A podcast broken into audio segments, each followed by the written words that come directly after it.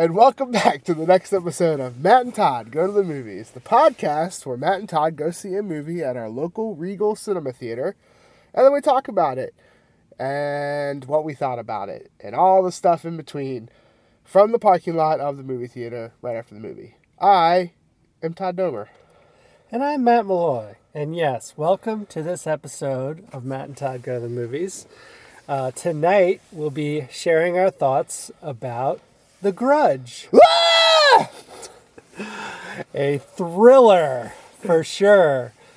Uh, this movie is a about a um, a Good luck with detective. this. yeah, this movie is about a detective whose husband has recently died. She moves to a new town with her son. Um, gets paired up with with another detective, and they're partners in the police department. And eventually, uh, there's a crime that they investigate and find out that um, there's some some evidence that ties it back to a previous crime that her new partner has investigated. And that crime took place at a house. Um, and the house becomes sort of the focal point for the movie. Um, there's been a few different crimes committed in the house. And the rest of the movie is really spent with her trying to kind of figure out what's going on. Is there some is the house haunted? Is there some supernatural thing happening? Is it a series of murders that can be explained through ordinary means? Um, and that's that's the setup for the for the movie. So That setup made more sense than the movie. yeah, um, yeah, I, I I agree with that. May have been even wrong, but anyway, that's what I took from it. What did you think, Todd?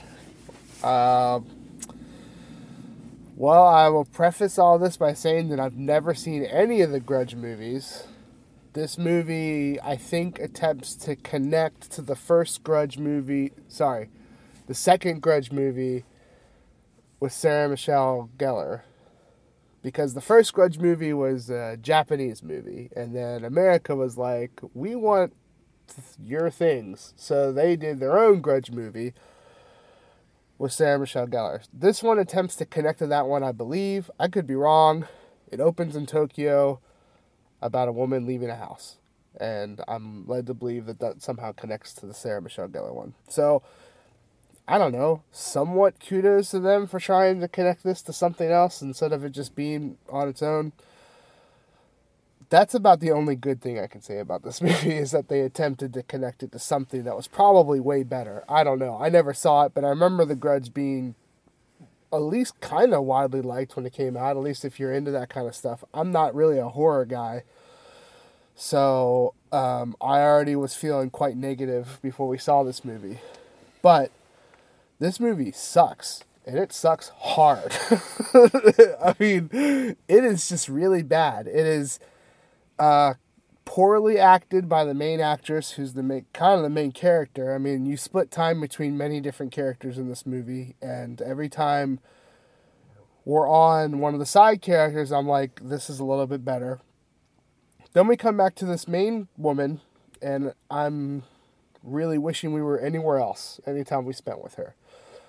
Um, the script is horrible. The story is uh, makes no sense and is also horrible. And the scares, I guess, or whatever, are just, I mean, maybe it's the state of horror movies today. I'm not really sure. I think the last scary, quote unquote, scary movie I saw was when we saw Halloween, the the new new one, um, and the nothing, just nothing was good about this movie. It was really bad.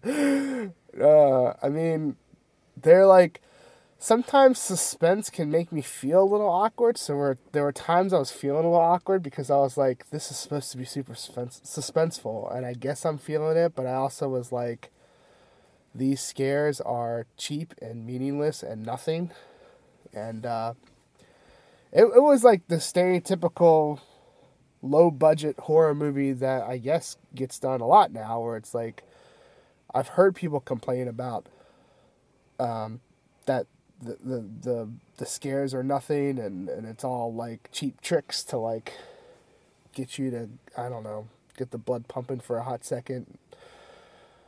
I don't know. I kind of wanted to leave as soon as the movie started. It didn't start on a good foot with me.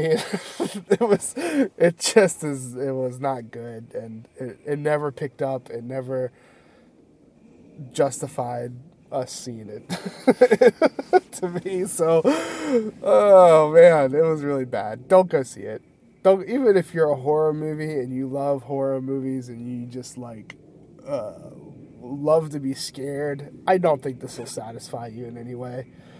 I mean, if you are a horror movie, I think you should see a doctor. Yes. Did I say that? Yeah. If you're a horror movie, If you're a horror movie, if you're a horror movie, there's something wrong with you. yeah, Uh, yeah. So, uh, my vote's gonna be don't see it. Uh, they should burn all the negatives. It's probably not even. It wasn't even filmed on film, but um, don't ever see this. Don't ever let anyone convince you that it's worth seeing.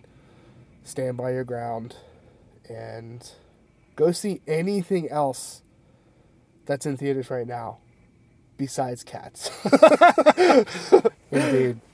that's where I'm at. okay, well, I would say if you're gonna watch all the Grudge movies, that would be really the only scenario where I could see sitting down and and saying, "All right, I'm watching the original Japanese one. I'm watching the Sarah Michelle Gellar one. I'm watching this one." assuming I'm I'm right about all the information that Right. I I'm going off of just sheer memory from I guess 2002 because that's when they clocked it in the movie and I was like wow that was such a long time ago and Yeah. but I, anyway, I think it adds up that, that those those two movies are somehow sort of tied in some weird triangle of evil.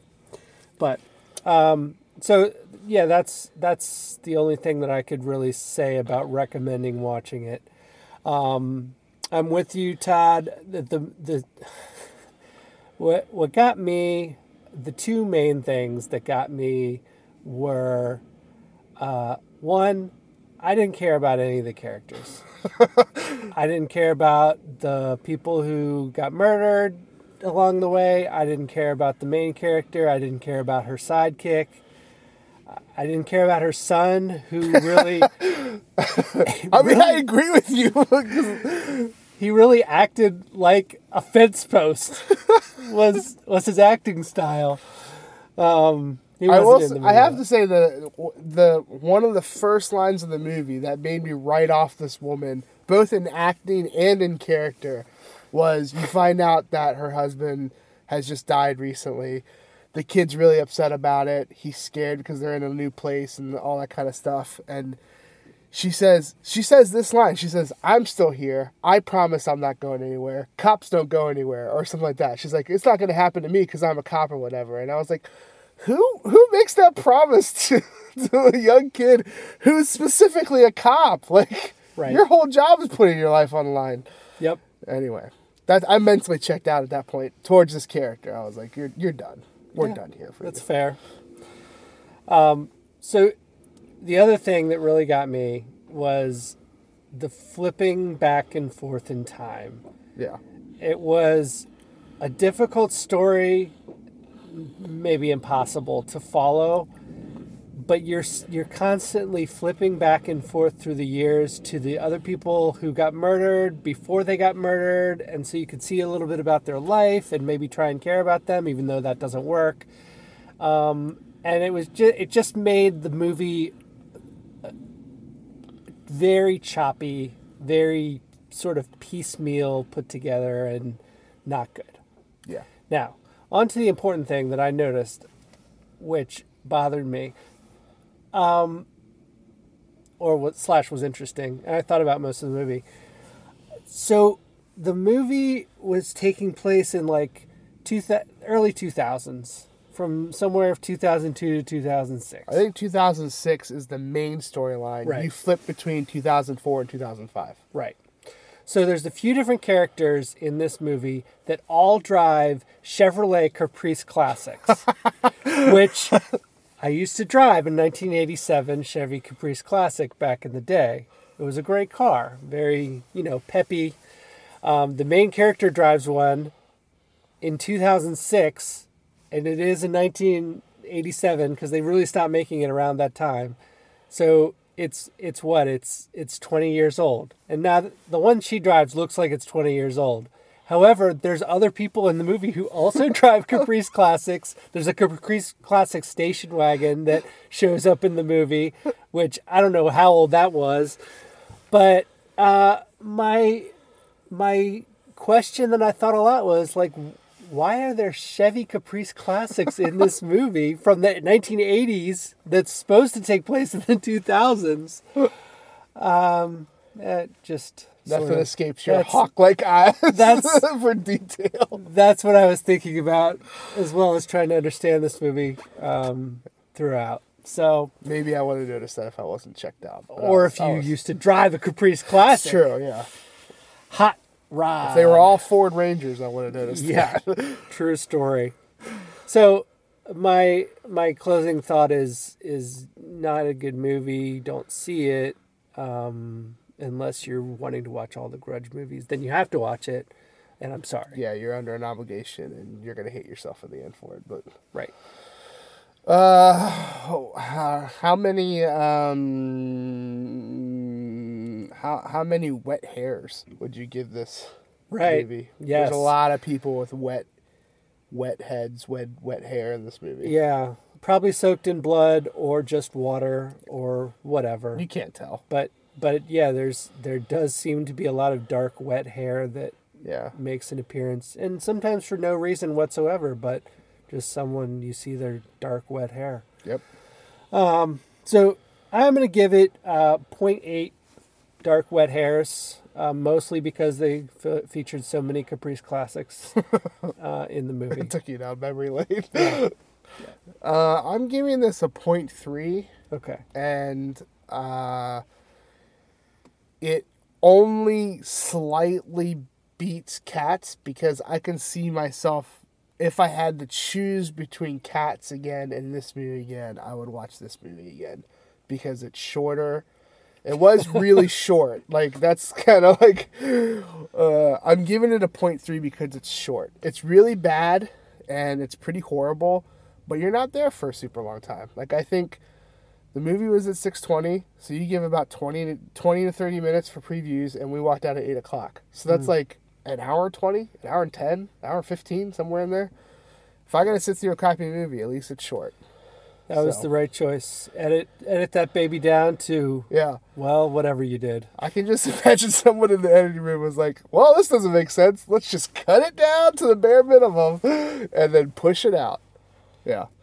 That's a sad. I mean, I'm not, like I said, I've never been a horror guy, but if this is any indication of where we're at in horror movies, it's a sad state. Because I think these movies, unfortunately, make money because you get a hype machine going for it. It only costs three to four million to make because you don't hire anyone super famous or anything and main characters that nobody I've ever seen. And then you just get chumps like us to see it and then you get your money back, I guess. So, And that's how the music industry works, guys. Chumps like us. oh, wow. Yeah, man. Well, thanks for listening to this episode of Matt and Todd Go to the Movies, where we reviewed. Uh, what was this movie called? The Grudge. Oh, The Grudge. Sorry, I, I've checked out. I was thinking about Chevy Caprice classics. Oh, Oh, yes, when we reviewed The Grudge, and uh, we collectively, on average, give it a 0.5 uh, wet hair Nastiness. heads Yeah. out of yeah. five. Um, that's a pretty low score. That's that's ten percent of Also, before you do the sign off, feel like I have to give a shout out to Tim Davis, who contacted me today that we had posted a new episode up of our podcast and it was playing an old episode due to technical difficulties in somewhere. yeah So, uh, technical error on my part. yes, not, neither of us would have known that if uh, if he hadn't uh, contacted me. So, good on you, Tim. Thanks for contacting me about something positive instead of how much you didn't like my review. Yeah, Thanks, Tim. Friend friend of the podcast. Status earned. All right. Well, that that's it for this episode. Thanks a lot for listening. Keep listening. Uh, we like it. Da da da da da da da.